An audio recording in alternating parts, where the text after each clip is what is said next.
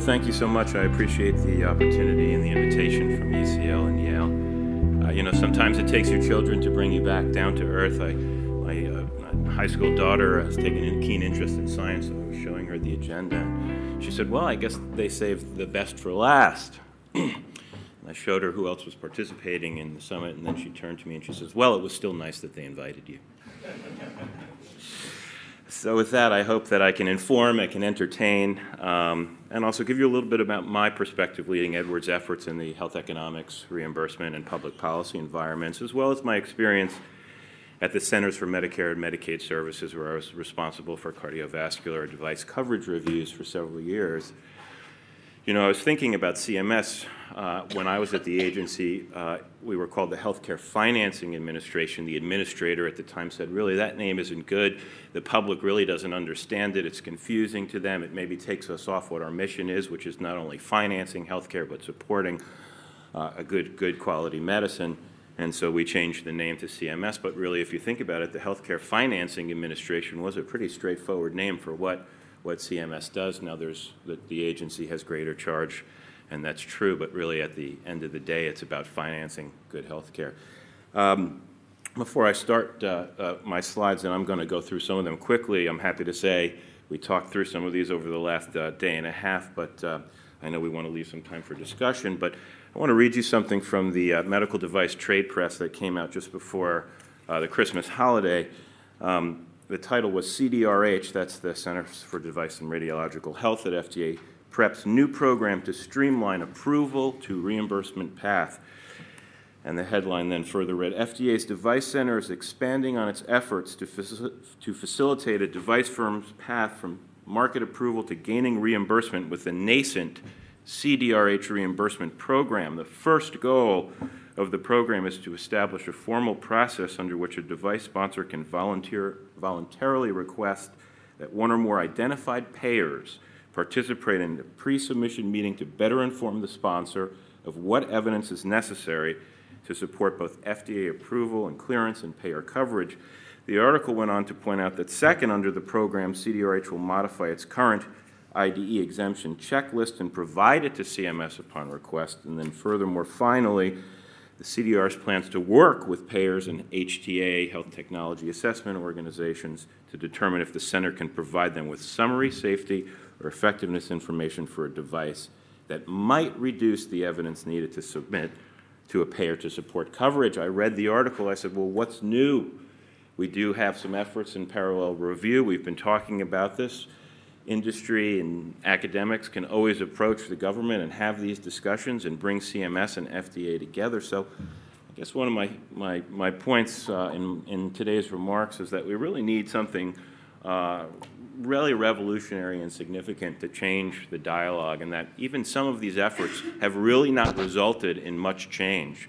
And we're, we're really in a evolutionary and transformative time in healthcare for lots of different reasons. We've touched on the fact that patients around the world are demanding uh, technology, they're demanding health care, that the technologies have proliferated, they've become much more complicated, that there's significant economic challenges uh, all around the world.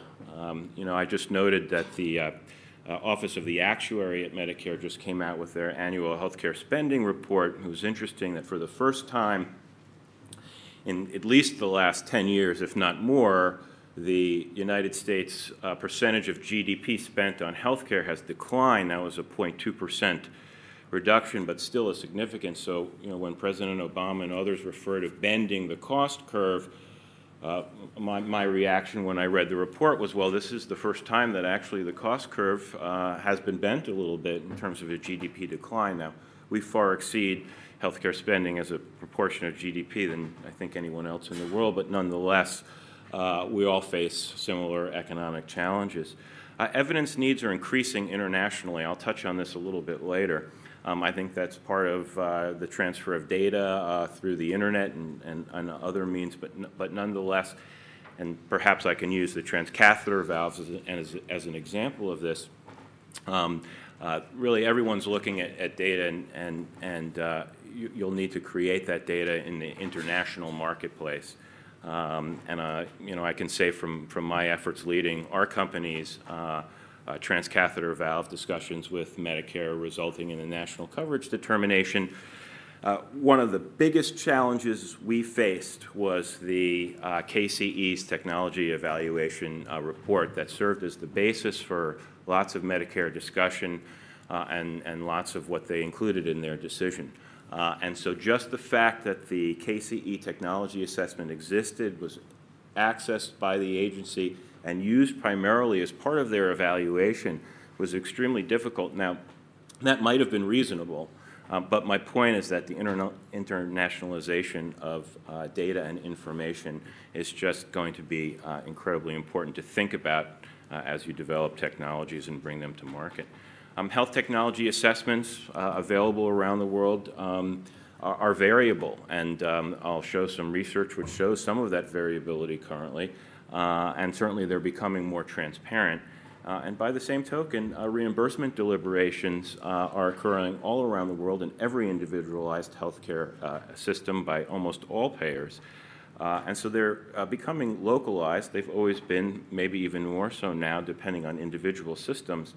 Uh, but some of them are obscure, and it's very difficult to understand what the rationale was behind some of the decisions that, uh, that are made as it relates to uh, uh setting payment or setting tariffs. And so, um, uh, very challenging if you're looking at this from a global perspective. So, with the backdrop of austerity, we also have several other intervening factors, which really require what I'll call local customization of value dossiers. This is something that we in the industry, as and others, have thought about and have moved to not well enough, I'll add, uh, uh, which is that at the end of the day, you've got to have a significant base of clinical and economic evidence and then tailor that to the individual market uh, that you're working in. Uh, and in order to do that, you really need to think about some significant factors that, that underline that. So more complex and stringent reimbursement schemes in place uh, around the world. You know, in the United States, uh, we're, we're, we really will move from what we call a, a resource-based reimbursement system. I do a service, I'm paid for that service. I, I have a hospitalization, I'm paid from that for that hospitalization. To a value-based system, that's a good thing. I think we want to move away as a as a company like Edwards. We would rather see a value-based reimbursement system than a resource-based uh, reimbursement system. Um, but as a result of that, reimbursement is becoming more complicated. You think of bundled payment, for example, where instead of paying you for that one episode, I'll pay you for 90 days or 180 days or an entire year's care for a patient. And in that bundle, all of the providers within it uh, have to share. Uh, and so these schemes are becoming much more complicated. There's more local price negotiations and more complexity within those and more requirements there. And then certainly the emerging markets around the world uh, present new opportunities, but also new challenges in terms of how you think uh, about meeting their needs, and really as they evolve and determine what their needs are. Uh, and that's really another challenge that you face, particularly uh, in, in, in, emerging markets, which is uh, we have it in, in, the UK, we certainly have it in the US, where we're evolving rapidly. These countries are evolving in a way as well, uh, in a different way, but important to think about. So the root of the matter really is um, every payer uh, has a desire for and a definition of value, um, and, and they seek value for the money spent on healthcare goods and services. Um, we can define it in several different ways, and payers differ on how these parameters are weighted and prioritized, uh, whether or how they're used in a comparative fashion, uh, and how they incorporate their system specific requirements in terms of how they think about this. And we face this every day where we see different requirements in different areas of the world as it relates to several of these parameters. That makes it a challenge in terms of evidence generation. Um, and so, uh, you know, we've, we've, we've got to, you know, if you haven't thought about health economics, uh, if you haven't thought about cost, uh, even in very early stage development, um, you're already behind the game. Um, you know, we've started processes in Edwards now very early on, uh, sitting down with engineers as they have concepts and they throw the concept on the screen and we sit there and we talk through a little bit about, well, what are some of the implications of, uh, of the design that you've created or the idea that you have in the reimbursement environment. Let, let me just help orient you and, and help you think about some of the challenges that we'll face if we go through our various research gates uh, and make it into clinical trials uh, or into commercialization. And that's really made a change uh, over the last few years in terms of uh, how uh, everyone thinks in terms of the development process. Now, uh, will it stop development? No. Uh, will it alert us that we've got to think even harder about what some of the implications are of the products in development? Absolutely. And that's been a very helpful process. So I think there's been some uh, spillover from pharma, uh, and that's had an impact certainly on clinical device trials. You know, I didn't uh, state my hypothesis up early, but it uh, hopefully has become evident already, which says that um, uh, does reimbursement uh, have an impact on clinical trial design? Absolutely. It, it has an impact. It should have a greater impact as we move into the future. So um, you know, regulatory requirements um, are going to become more clinical effectiveness and patient outcomes focused. We've seen, I think, a mention of uh, quality of life outcomes and a patient focus now uh, throughout the day, and we'll continue to see that. It varies again uh, in, in different countries, uh, and so you've got to consider uh, what's most important as it relates to those uh, kind of metrics and outcomes. Um, HTA and payer requirements are becoming more methodical and tailored to our specific industry. Um, and um, there's really a greater desire for comparative analysis, uh, especially when seeking price differentiation. This is a point I'll really emphasize, particularly in medical device iteration. Um, we may think as an industry, from an industry perspective, that the second and third generation devices really are the next best thing since sliced bread and really uh, provide significant value over previous generations. And I think in, in, in many cases that's true. The challenge for us is to prove that um, without having to go through additional burdensome regulatory uh, or clinical processes. Uh, and so we've really got to think creatively about what are ways to produce the evidence that will be required to differentiate different evolutions of devices that will also provide the commensurate additional reimbursement. Or if we enhance a device significantly with adding other elements to the device that lead to better patient safety, that lead potentially to better outcomes, et cetera. How do we prove that in a way uh, that's economically feasible that then allows payers to differentially pay? And furthermore, is there a system which allows for that differentiation to occur and that extra payment to flow? And that's the challenge in the US that we have. In a fixed payment system that's just based on, again, a resource, and hospitalization, it makes no difference what device you might use for a transcatheter valve and whether that has embolic protection or other elements in the future that will uh, improve uh, the device. You receive the same payment as a hospital from Medicare and from most payers, whether or not you use one device over another. So, unless we have a system which recognizes that differentiation in terms of payment. And Mark mentioned a few processes that do exist to do that, but they're very minimal, uh, certainly in the US and I think around the world in our experience. And when you go through those, even in those countries that have them, it's a laborious process that typically does not result in extra payment. Unless that system exists, then it's going to be very difficult to be successful. So, two things have to change, and that's a little bit of my point there. Um, some interesting research from Tufts. Uh, my point here just being even in phase three clinical trials, you've got uh, much more involvement uh, in patients around the world. Now, we could argue whether that's a good thing or a bad thing and, and, and whether that's been necessitated by some challenges in doing research in, in countries like the US, and I assume the UK, but um, nonetheless, there's more evidence being created around the world.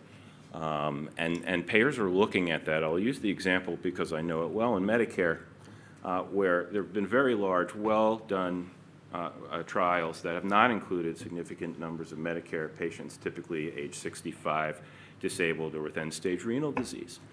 And when I was at the agency, we very frequently would sit down with sponsors who would come in, walk through the trial methodology and the results, excellent trials.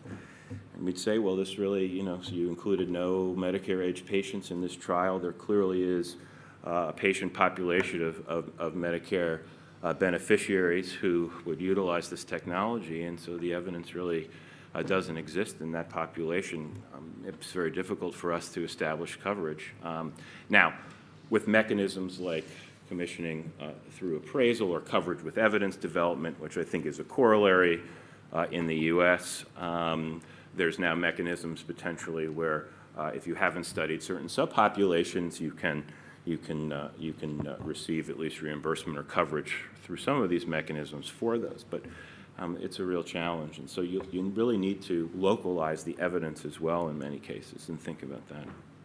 Clearly, uh, more uh, trials being done in in, in rest of world. Um, this was the uh, the study I alluded to that was um, published recently. I'll just very quickly go through it in the interest of time, but um, just some interesting points here. Uh, so they, they, it was not a particularly uh, um, methodologic study, but they uh, surveyed health technology assessment agencies around the world. They did receive a significant response rate back, but um, there's certainly some, some bias uh, in the study. Nonetheless, it was interesting to look at some of the results. They characterized uh, a medical device in those three categories. And if you look, and uh, when they asked about the percent of respondents who used this particular methodology uh, in their uh, assessments of medical devices, uh, this was the response rate. Not surprisingly, they often turn to systematic and comparative reviews and analyses. But um, what I found uh, very interesting here was, um, you know, expert opinion um, rated fairly highly.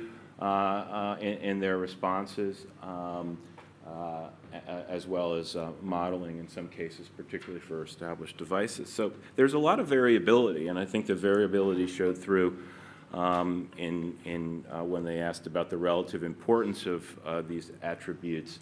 Um, clearly, effectiveness and safety were, were very highly noted, but what surprised me here and what might surprise you here is now, again, these are health technology assessment agencies in general. They're not payers. There are a few combined HTA payers in here. But if you look at cost, quality of life, and budget impact, those rated fairly low uh, in this survey. Um, that, you know, um, that's going to change when I saw that. My first thought was that will change uh, in the future as these two things come together. And, and certainly, um, health technology assessment agencies may stay purely on the clinical evidence side, but I don't think for the future that's really realistic. I think they're going to have to uh, continue to and accelerate um, their look both at the clinical uh, and, and the cost data. Uh, and so um, found that to be interesting. Now, um, what were the methodologies used in these health technology assessment agencies? Again, some variability. Uh, we might be able to quibble with some of this. Again, this was a, this was a sample, so they, they went to a couple of agencies in each of the countries and they got back uh, responses, so not necessarily representative of, of all of the assessment agencies, but interesting to see some of, again, the variability. Uh, let me move on a little bit. Um, I, I, think you know well um, that devices are different, and they're different in, in ways that matter. Uh, and so when you think uh, not only about your clinical trial work, but also the additional evidence uh, needed uh, in, in a new environment, really taking into account some of these differences. So thinking about the rapid product life cycle, um, for example. Um, you know, what's the difference in regulatory approval times and what does that mean? The number one thing we would tell companies that came in when they spoke with us at CMS for coverage with a 510K was you have no evidence behind your clearance. If you want Medicare coverage, show us, create some evidence, or show us a causal pathway. Show us something, not just a predicate device. That's the basis for your approval. That may be good enough for FDA clearance, but it's certainly not good enough in some cases for a payer. Um, you know, I think I'd like to raise at the panel um, uh, the, the issue of uh, you know, Buxton's law and Morello's comment about uh, ultrasound. I remembered we looked at ultrasound at Medicare in 2000. So the idea of when do you look at a technology is really a critical one. I'll tell you in our experience with the transcatheter valve in the United States, you know, um, Medicare began their review uh, of SAPIEN before SAPIEN was approved by the FDA. Um, uh, and certainly in thinking about you know when is the appropriate timing uh, for a review uh, and its impact on what a actual review means in the marketplace uh, is a good one to think about as well. And so I'd love to bring that up in discussion. So thinking about these differences as you as you think about the requirements, let's call it, in just a post-regulatory environment are important. Um, and value in the device world is complicated because when we may be talking about implantable devices here today, but remember devices uh, encompass you know, diagnostics uh, through reusables, through low-risk products. Um, and each of those um, you know, have sp- uh, specific issues and, and, differences associated with them around really uh, how you quantify or think about value, but also uh, some of the economic uh, differences amongst them. So if you're thinking about a reusable, how do you calculate in exactly what the cost might be uh, over a period of time? So if you're doing economic analysis in a reusable market, that's very, very different than in an implantable. And certainly in an implantable that's done, let's say, in, a, in an expensive inpatient procedure. So um, I think in general, these differences have led to some less burdensome regulatory processes, but certainly um, short term or in some cases no clinical trials for certain products, trials with small sample sizes, certainly a lack of randomized clinical trial, uh, and, and, and what, that, what that's meant and how a payer typically will look at it is well, that means that there's less evidence generated for payer consideration for those things that are important to me as a payer and what it's also led to is a lot of post hoc economic analyses. And I think this is a real challenge. I think in, in, for us in transcatheter and sapien, uh, we thought very long and hard about how to develop the economic evidence alongside of the clinical evidence. And we ran parallel economic studies alongside of Partner, which were published alongside of Partner and which continue today. It may be unique. Uh, Partner, one of the, one of the larger uh, clinical trials done uh, in medical devices, um, uh, and certainly the dollars that went behind both the clinical and, and, and certainly the economic work now. But those can be done in simpler ways uh, earlier on in the development process across the device landscape. Um, it takes some, some creative thinking. Um, but really, that's sort of part of the needs to be part of those early discussions. Where can we build on the synergies as we're doing the clinical work and, develop the economic work alongside. Sometimes collecting economic data at the same time in a, in a data report form that you're collecting clinical data can be done. There are challenges, just like there are with any data collection, uh, but really there's a lot of synergies that are lost um, that need to be capitalized on to meet this, what I'll call payer demand for the future. Uh, and so we really need to think about that uh, uh very early on. Um, and there's other challenges as well. Um, and, and, so, you know, value um, can also, as we talked about, uh, be from a provider perspective in terms of uh, uh, technologies improving patient uh, throughput and workflow and staffing. Now, those may not be important parameters at all uh, from, a, from a clinical perspective, although I think they are. But from a payer perspective, they're, they're they can be paramount. And and I'll go back to one of the comments I made, which was that you have to think about your individual markets very carefully. I'll conclude on that too, which is um, in the US, and I'll use this example, we think about it every day at Edwards as we're developing new technologies, not only in our structural heart uh, groups, but uh, in our critical care monitoring group, but um, uh, which is uh, if we receive the same payment, no matter what technology is used, not, it's not necessarily the payer that we're going to be spending time thinking about because we know what the payment is, and that's not going to change. It's going to be the hospital that we think about. So, an outcome like improvement in patient throughput, nurse workflow, staffing can be absolutely critical to a hospital and make the difference. So, if we have the clinical evidence which says this technology brings a benefit to a patient, but it may be difficult to prove that it's any better or different from another technology in the marketplace. If we have the clinical, if we have the economic evidence that's important to a hospital, that can make the difference in terms of adoption. So just to give you an example, in other countries that might not be a relevant example, and that's why you've got to really customize here. So I'll, I'll just move on in the interest of time. So um, here's how I'll conclude with a series of slides. And, um, know you'll have access to these if you want to look at the details. But here's what I think payers will be looking for and what you need to be thinking about as you address this, this future. Um, so the first one, certainly, they're going to be looking for long-term clinical effectiveness. Now, this doesn't mean you need to create clinical trials which last for years and years, but this means you need to think about data collection in a post approval environment that's going to provide to the payer evidence of effectiveness and durability. And I've heard time and time again from payers around the world on this issue around durability, where a short-term outcome that may be what your pivotal trial produced, even in stunning fashion, is not going to be good enough in the long term for the payer who's going to be looking for long-term durability of that device. And especially if they're looking against comparators, and comparators that have existed, that have strong evidence over many, many years. And that's really a, a just so looking at registries, at pragmatic uh, ways of collecting data, uh, we'll call it in the real world, um, are, are critically important uh, really to continue to support your value proposition. Um, secondly, um, they're going to look to make more and sometimes unexpected comparisons. Um, and so, really, in the development um, of, of thinking about the research, it's uh, how do I think about what a payer may be looking at as the comparator to my technology? Because we've seen surprises again uh, where uh, what we expected would be the obvious comparator wasn't. Um, and they're looking for uh, additional uh, um, techniques or additional uh, technologies or even outside of the technology world in terms of uh, other comparators. And so a greater range of active comparators and um, potentially more head-to-head trials. And, and certainly in some systems we're seeing, we're seeing this more and more where they're demanding head-to-head trials.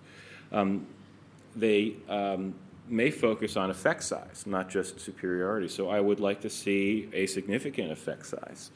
Um, and um, what, what a payer might call simple superiority, uh, even proven in a well designed trial, uh, might not meet um, their expectations for a significant effect size that's worth uh, covering or paying for the technology. If, if you layer in cost effectiveness into this as well, you really have what I call the double whammy.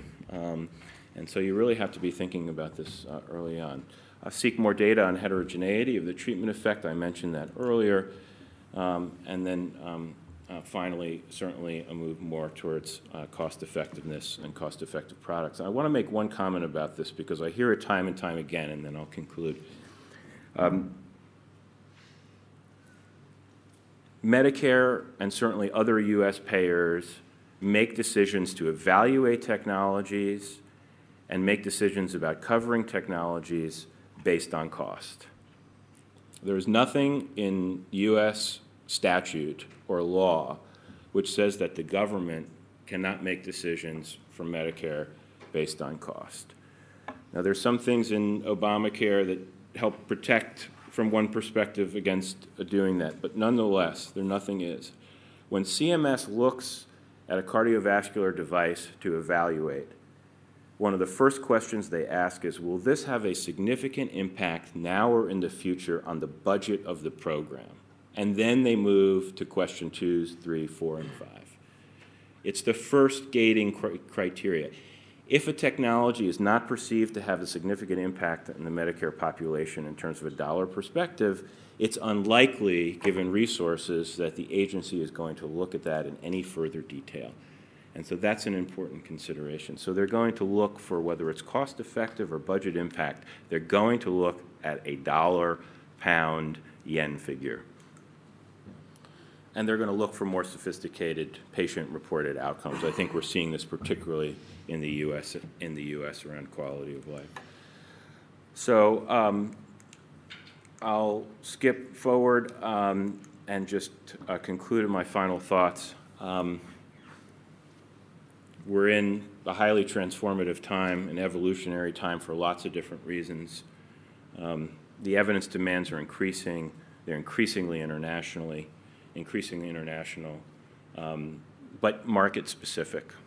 And, and, and I think we've seen now a flip where you've moved from saying, where some have moved from saying, I've got to focus on my specific markets and just think from a more international and global perspective. Uh, and that's a problem because the data is becoming international, the requests are, are becoming broader, uh, but markets are specific and will remain specific. And so this idea of creating a base of clinical and economic evidence and tailoring that to the specific market, I really can't overemphasize. And the evidence needed finally for regulatory approval uh, will not get you optimal market access. It probably never has, and in our environment now and in the future, even more so, won't. So um, if we have to end with something, I'd say yes, uh, reimbursement and payer concerns has had, will have, should have a significant impact on clinical trial design. Thank you very much.